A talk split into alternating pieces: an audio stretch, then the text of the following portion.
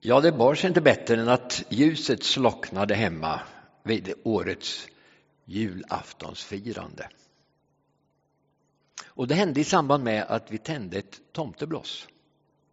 Vi tittade på varandra i förfäran. De små barnbarnen ville ha en förklaring. Frågan om vidskepelse kom upp. Fanns det ett samband mellan att ljuset slocknade och vi tände det här magiska tomteblosset? Ja, det var frågan. Jag bytte proppar. Och sen tände vi ett nytt tomtebloss. Och på nytt slocknade ljuset. Men inte i exakt samma ögonblick, utan det var en fördröjning på tre sekunder. Men fortfarande fanns det ett samband. Ja, den här vidskepelsefrågan, den dog ut. Vi sa det finns nog andra förklaringar, men vi visste inte riktigt vad.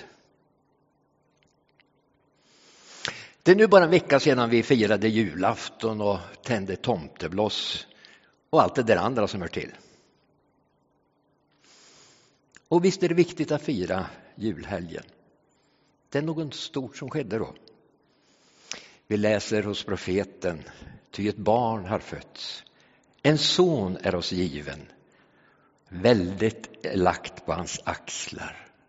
Någonting har hänt. Någon har lovat att ta på sig våra bördor.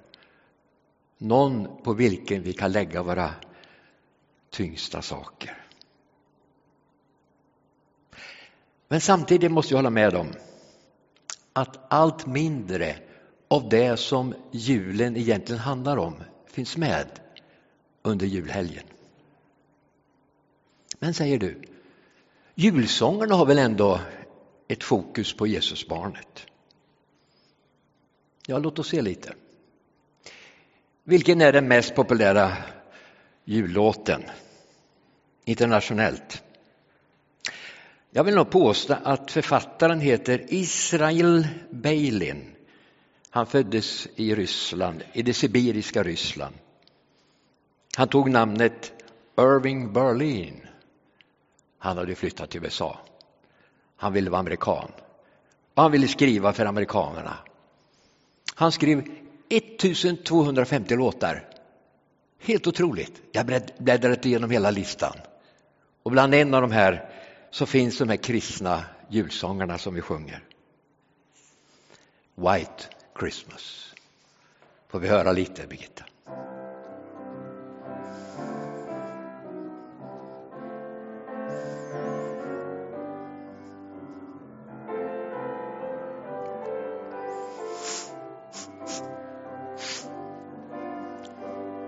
Tack Birgitta. Det är lite så att snyftningarna kommer. Så känner jag. Ni vet det här draget, det är suget. Ja, jag drömmer om en jul hemma.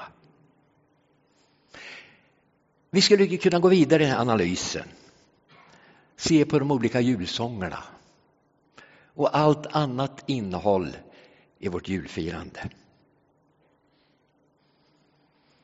En i raden av sångerna är Christmas Songs. Den är skriven av Mel Tomé. Han var också en juderyss som hade flyttat till USA. Och han berättar så här om sina julsånger, speciellt det här The Christmas Song som är väldigt känd. Han skrev den här sången under en stekhet sommardag. Han försökte att svalka sig, hitta svalka och då tänkte han sig bort till det här vinterlandskapet och det som har blivit en älskad julsång. Det började inte på något sätt i ett stall i Betlehem. Handlar ingenting om Jesus, inte det minsta. Men populärt blev det. Särskilt när Nat King Cole fick tag i den här sången. Då blev det ett möte mellan de lite isolerade afroamerikanerna och de inflyttade judarna. De hittade ett sätt att finna gemenskap och skriva sånger som appellerade till människors känslor, längtan efter någonting som var förlorat. Det förlorade, ja kanske barndomshemmet och så vidare.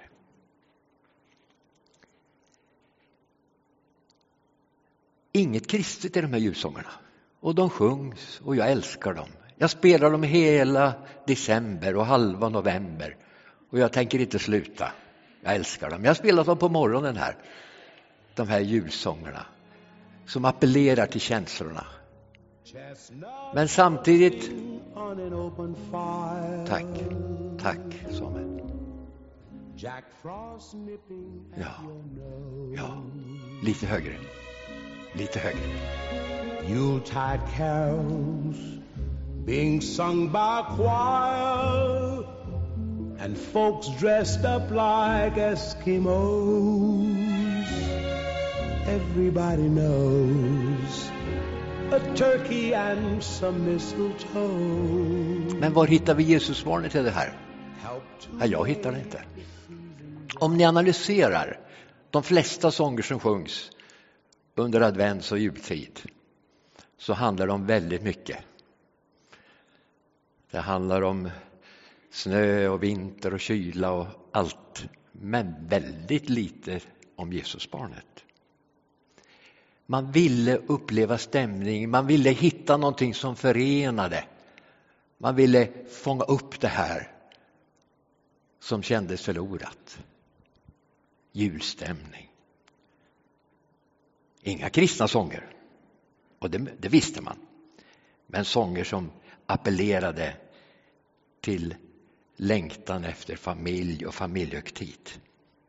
I will come home for Christmas. Jag vill likna de här vid små tomtebloss. Varje sång har sin uppgift, men det är tomtebloss som brinner ut och slocknar. Och så frågar man sig, vad blir kvar? Känslan tappar man snabbt. Och mening i det hittar man inte. Istället kan det vara så att ensamheten tränger på ännu svårare. Värre än annars, kanske just under julhelgen. Och kanske allra mest när man har lyssnat till de här känslomättade sångerna. Ensamheten blir så mycket svårare. Jag drömmer om en jul hemma. Oj, så fantastiskt. Ikväll tänder jag ett ljus för dig. Men jag vill säga att alla de här sångerna, visst, jag älskar dem. Det förstår ni ju. Varför spelar vi dem annars? Jag lyssnar mycket på dem. Men de känns bara som tomtebloss som brinner ut. Så blir det en rykande veke bara. Vi behöver någonting mer. Medan vi står upp så ska vi läsa dagens predikotext. Jag väntar på det. Men den som väntar på något gott väntar aldrig för länge. Nu kommer predikotexten här. Och den kommer från Markus evangeliets tionde kapitel med början på trettonde versen. Folk kom till Jesus med barn för att han skulle röra vid dem. Men lärjungarna visade bort dem. När Jesus såg det blev han förargad och sa Låt barnen komma hit till mig och hindra dem inte. Guds rike tillhör sådana som det. Sannerligen, den som inte tar emot Guds rike som ett barn kommer aldrig dit in. Och han tog den i famnen, lade händerna på dem och välsignade dem intensivt, står det i grundtexten. Varsågod, sitt ner.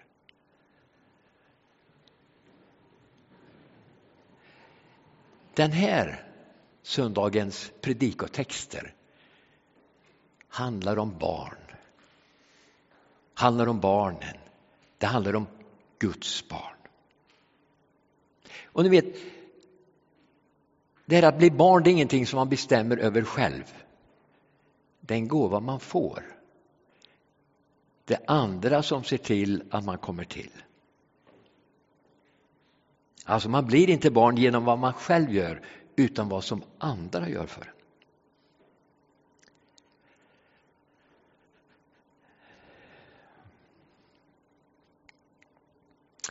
Vi har läst under julhelgen om att ett barn föddes i Betlehem. En son är oss given. Frågan nu är hur det här barnet har påverkat oss. Och hur det påverkar oss. Det finns ju knappast någon i världen som förnekar Jesu födelse och Jesu liv. Men när man börjar tala om en jungfrufödsel, då kommer frågetecknen upp. Det där övernaturliga. Då kommer tanken om vidskeplighet in.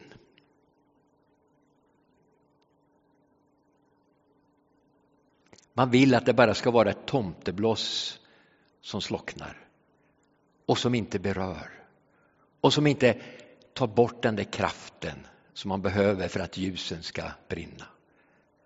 Så vill man ha det. Man vill inte beröras. Man skojar bort det. Det som skedde här under Bingolottokvällen här, uppsittarkväll för halva svenska befolkningen och det var TV4 som sände.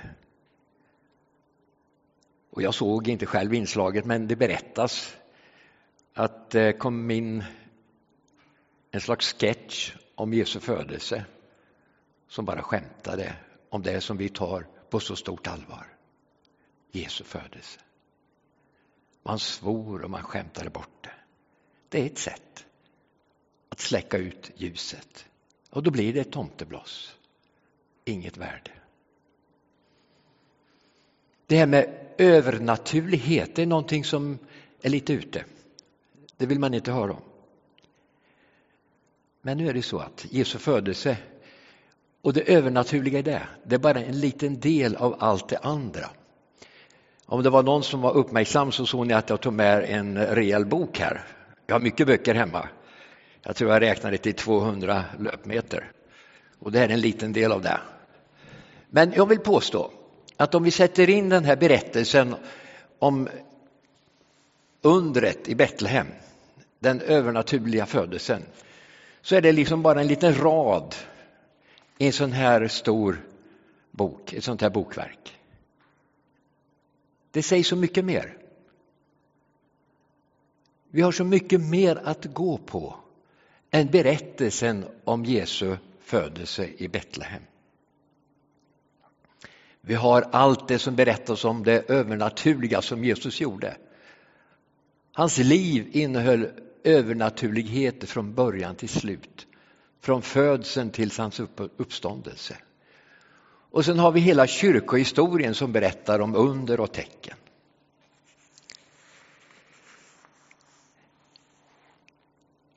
Vi kan bläddra lite tillbaka här i den här boken. Det är många sidor. Barnbarnen frågar hur många sidor är det? Har du läst det? Ja, jag försökte vara ärlig och säga inte allt. Det är Websters Unabridged Dictionary. Bra fråga. Stor. Ja, men det var det största jag hade hemma. Okej. Okay. Ja, men vi bläddrar lite tillbaka i den här boken. Alltså jag vill att den här boken ska illustrera allt det som är belägg för det vi tror på. Julens verklighet, julens egentliga innehåll. Det är inte bara ett tomtebloss som brinner ut och slocknar. Det finns så mycket att gå på vänner. Och jag ska bara ta ett litet exempel här från Gamla Testamentet. Det är från Första Moseboken 22. Där läser vi. Och det här har ni läst och hört men kanske inte tänkt till. Jag tänkte till i veckan lite här. Och det är Herren som ropar på Abraham. Herren och Herrens ängel ropar från himlen och säger till Abraham att eftersom du gjorde detta skall, de, skall jag välsigna dig och göra dina ättlingar lika talrika som stjärnorna på himlen och som sanden på havets strand. Jaha, det där har jag funderat över. Inte kan det vara så många stjärnor på himlen som det finns sandkorn på, hav, på klotets alla stränder. Har ni funderat omkring det? Ja, det är flera som nickar, det har jag också gjort. Men som sagt, vi bläddrar i den här boken och sen ser vi att ja, men det står ju här. Och sen läser jag lite forskning, jag gillar det. Och det var en forskningsrapport från eh, australiska universitetet. Och där har man kommit fram till att det är nästan exakt lika många stjärnor som man kan räkna till. Så det finns sandkorn på alla klotets alla stränder. Förunderligt. Och då undrar ni, ja men hur mycket pratar vi om då här? Jo, 70 triljarder stjärnor är vad man nu beräknar det till. Och sen räknar man sandkorn, man bestämmer storlek och sen lägger man ihop alla sandkorn som finns på alla klotets stränder. Och det blir nästan exakt lika mycket. Alltså en sjua upphöjd till 22 nollor. Amen, säger någon, Eh, det där var väl inget? Nej, men det är en tjock bok att titta igenom. Det finns mycket, det är bara en liten detalj. Det var bara en liten, liten detalj, en vers i Moseböckerna. Det finns så många berättelser, det finns så många bevis. Hela gamla testamentet, nya testamentet, kyrkohistorien, vi som sitter här, människor över hela vår värld. De räknas i miljardtal och alla kan ge sin berättelse. Vi hörde två vittnesbörd här idag. Vi behöver inte tvivla, vi kan tro. Vi behöver inte göra oss beroende av stämningsfulla julsånger. Vi kan gå på något mer handfast. Guds ord, Guds uppenbarelse, människors vittnesbörd. Då säger någon kanske, ja men det här var ju stjärnorna och sandkornen. Hur många är Abrahams ättlingar? Det är inte det som är poängen. De är oräkneliga. Men jämförelsen är lite intressant, så tycker jag. Jag försöker att hitta bevis. Jag försöker inte att hitta motbevis. Bevisen är många, boken är tjock. Och det är bara ändå en liten del. Den text vi läser om Marcus evangeliet är lite slående. Det står att Jesus inte bara blev besviken, han blev förargad på lärjungarna. Att de visade bort barnen. Och så står det väldigt tydligt i texten, han välsignade dem intensivt. Jesus lägger en betoning på barnen och barnens roll. Och speciellt lägger han betoning på barnens möjlighet att illustrera vägen in i det som är det sanna Gudsriket. Där det inte stannar bara vid känslomässiga julsånger utan det leder fram till en uppståndelse och ett evigt liv och ett Gudsrike som ska inta allt. Det är det Jesus vill hjälpa oss med. Och det är därför han är så intensiv. Det är därför han är så ja, nästan aggressiv mot lärjungarna när de försöker att visa bort barnen. Han vill att vi ska se barnen, att vi ska bli som barn i vår mottaglighet av Jesus Kristus.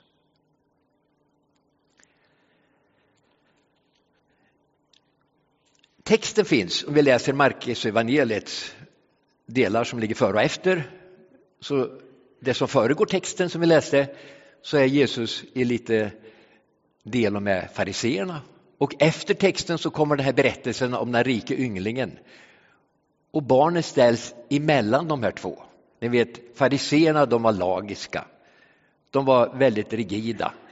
De var inte öppna och de var inte bekväma med, ska vi säga, att ha behov. De ville liksom kunna prestera själva. Samma sak med den rika ynglingen. Jag har gjort allt. Vad ska jag göra mer, sa han. Och det är de bilderna som Jesus vill ta hål på. Han vill visa på barnet som ett exempel på den som är i beroende. Gudsrikets människor är människor som är i beroende av Fadern. Vi som vill ingå i Gudsriket, vi kommer med tomma händer, men med öppna händer och vi vill ta emot.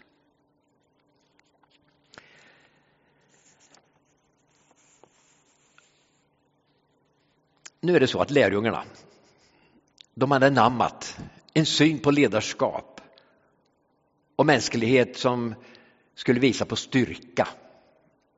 Det var så man tänkte då och som man tänker idag. Det är de starka som vinner. Man ska vara stark. Men för att komma in i Gudsriket så är det ett helt annat koncept som gäller. Något helt annat. Och det är därför som Jesus måste ta sina lärjungar i lite upptuktelse. De hade fått fel. De hade sett för mycket på sin samtid och sin samtids sätt att se på ledarskap och mänskligt liv. Där handlar det om att ha makt. Att skaffa så mycket makt som möjligt. Så mycket maktmedel som möjligt. Att visa sig stark. Jesus han visar på en annan typ av storhet.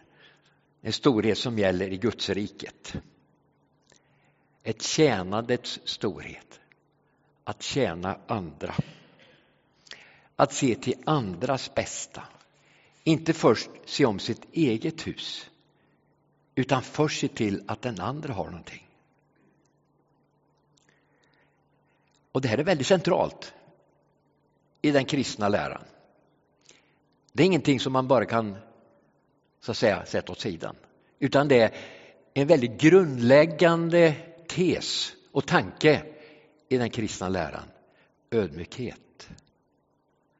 Känslan av beroende. Den utsträckta tomma handen att ta emot för att sedan ge vidare.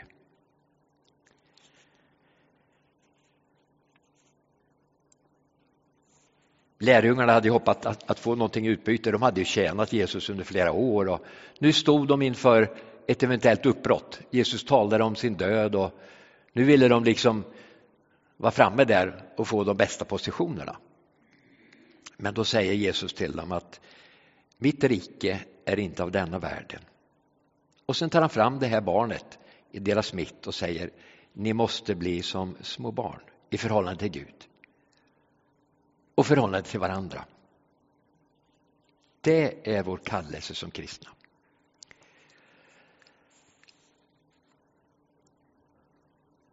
Jesus, han var inte den där oviktiga personen. Han var inte det tomteblosse som brann för en tid, utan han finns kvar. Och han har vänt upp och ner på väldigt mycket i den mänskliga tillvaron. Bland annat när det gäller det här att se på storhet. Alla andra under hans tid, både före och efter, har tänkt på storhet i helt andra och motsatta termer. Det är Jesus som kom med tesen att det är den svage som är stark. Det är den som är ödmjuk i sitt hjärta som är vinnaren. Däremot sa Fredrik den store att krig ger berömmelse. Och så tänkte nog många e IS-krigare när de anslöt sig till den armén. Man sökte makt, man sökte berömmelse. Så är det också i vår tid. Vi ser hur regenter över hela vår värld bara vill ha mer makt. Och det ställer till krig och elände. Men så finns kyrkan där. Så finns vi där. Och vi har en annan syn på saker och ting. Vi söker inte makt. Vi söker inte ära. Vi vill betjäna och betjäna varandra. Det är vår kallelse.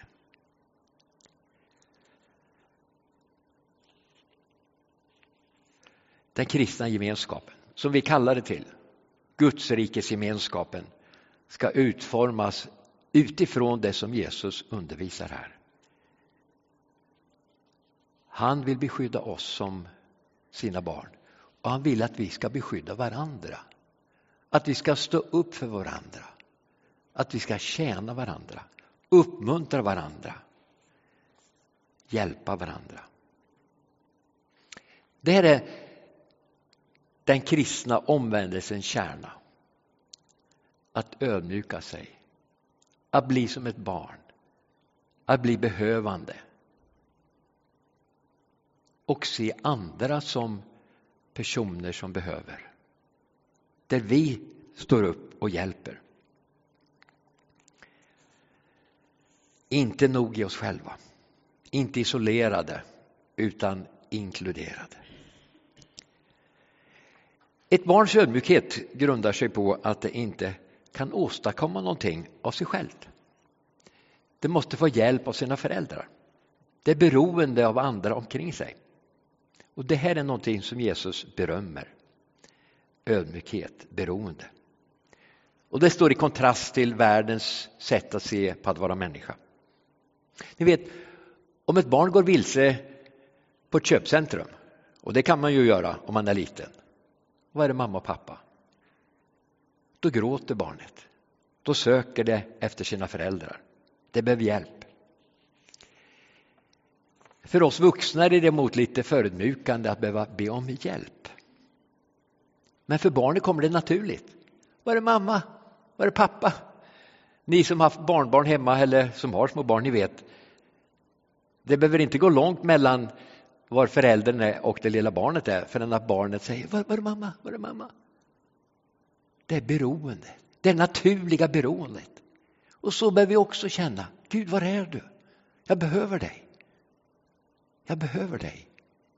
Det ska komma som en naturlig reaktion när vi känner efter.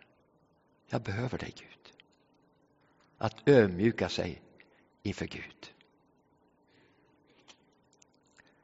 Jag behöver Gud för att hela mitt liv ska hålla ihop. Livet ska hålla ihop. Relationer, uppgiften i församlingen. Hur frågar vi Gud? Det är snart församlingens årsmöte. Det är fortfarande en del platser vakanta vad jag förstår. Är det någon med i valberedningen här idag? Får vi se. Jo, men det finns vakanta platser, visst. Det, det utgår ifrån. Jag menar, be Gud om att leda dig. Jag menar allvar.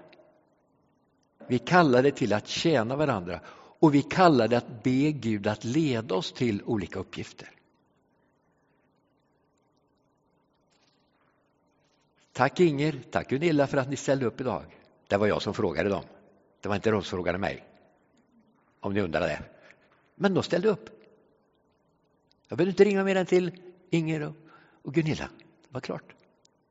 Alltså, när någon kallar, när något behövs,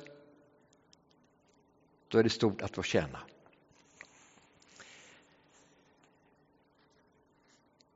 Att ta emot Gud, att ta emot frälsningen som ett barn tar emot en gåva. Att tjäna som ett barn med entusiasm och spontanitet, då förändras allt. Inte påtvingat, utan med tjänstvillighet och med entusiasm.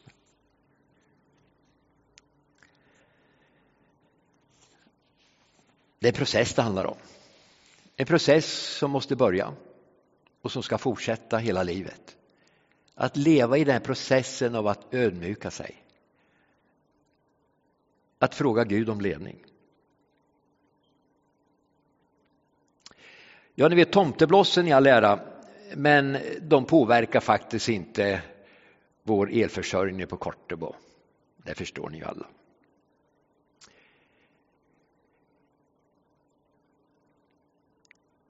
Alla gudsförnekare tillsammans har inte kunnat påverka kyrkans rekordartade expansion utöver vår värld. Julen talar om att en son har fötts. En frälsare är oss given. Jag kommer att fortsätta att fira jul. Men kanske lite mer eftertänksamt. Jag är inte orolig för att tända tomtebloss. Tro inte det. Men jag är ledsen för alla människor som ser sina tomtebloss slockna och inget finns kvar. Jag vill att vi i kyrkan här ska ha någonting mer med oss inför det nya året. Inte det dunkla, vidskepliga, inte det där nostalgiska som julsångerna ger oss. Det duger inte. Jag kommer att fortsätta spela dem. Absolut, jag älskar dem. Men det är inget att leva på och leva av. Gud ger oss ett löfte idag, Och det är att om vi kommer som ett barn till Gud så kommer han att ge oss någonting mer. Han ger oss evigt liv. Han ger oss meningsfulla uppgifter. Han förvandlar det meningslösa till det meningsfulla. Han kan hjälpa oss att känna frid i den oro som annars finns utbredd över vår värld. Gud har gripit in. Han har sänt sin son till vår räddning. För att vi ska ta emot honom i våra hjärtan. Jesus säger alltså sanningen, den som inte tar emot Guds rike som ett barn kommer aldrig dit in. Vi måste omvända oss, vi måste bli som barn.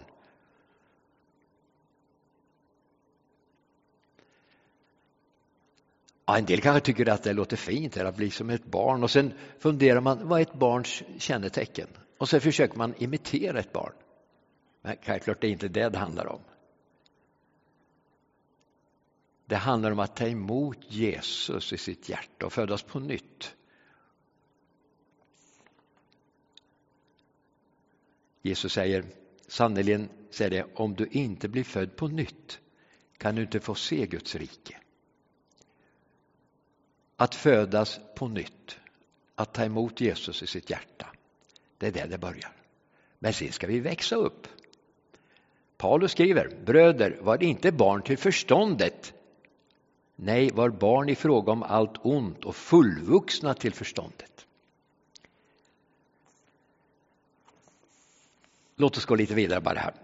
Liksom man blir barn genom vad andra gör så är det risk att man förblir ett barn om man väntar sig att andra ska göra det jag är kallad att göra. Det handlar om att växa. Det börjar med barnaskapet.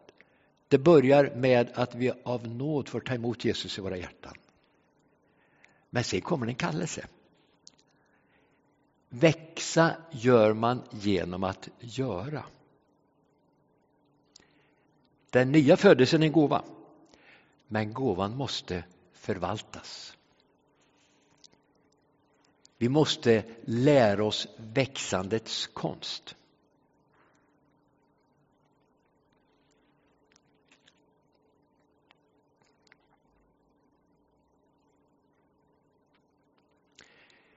Det finns något romantiskt kring barnen. Man drömmer om barnets oskuldhet. Man tänker tillbaka på barndomens oförstörda paradis kanske. Man kanske inbillar sig på ett felaktigt sätt att barn är ärliga av naturen och att vi vuxna bara hittar på knep.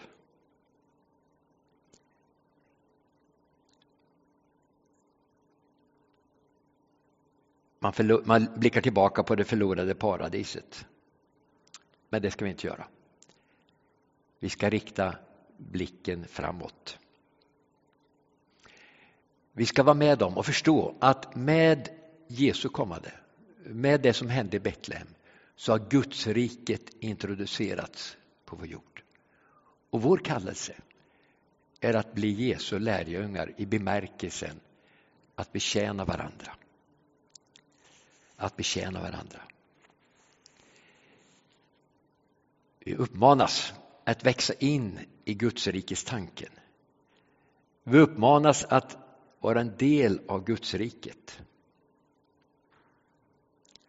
Inte vänta i håglöshet och meningslöshet. Vi ska inte så att säga sitta i en stilla och trist väntsal. Vi ska leva i en aktiv väntan. En väntan som grundar sig på det julen har som sitt centrala budskap. Att Jesus kom till vår jord. Att han är fredsförsten. Att allt ligger på hans axlar och vi får bara gå in och följa efter honom. En väntan där vi ska lindra alla de problem som finns i vår stad. Alla de problem som finns i vårt land alla de problem som finns i vår värld. Detta är vår kallelse. Amen.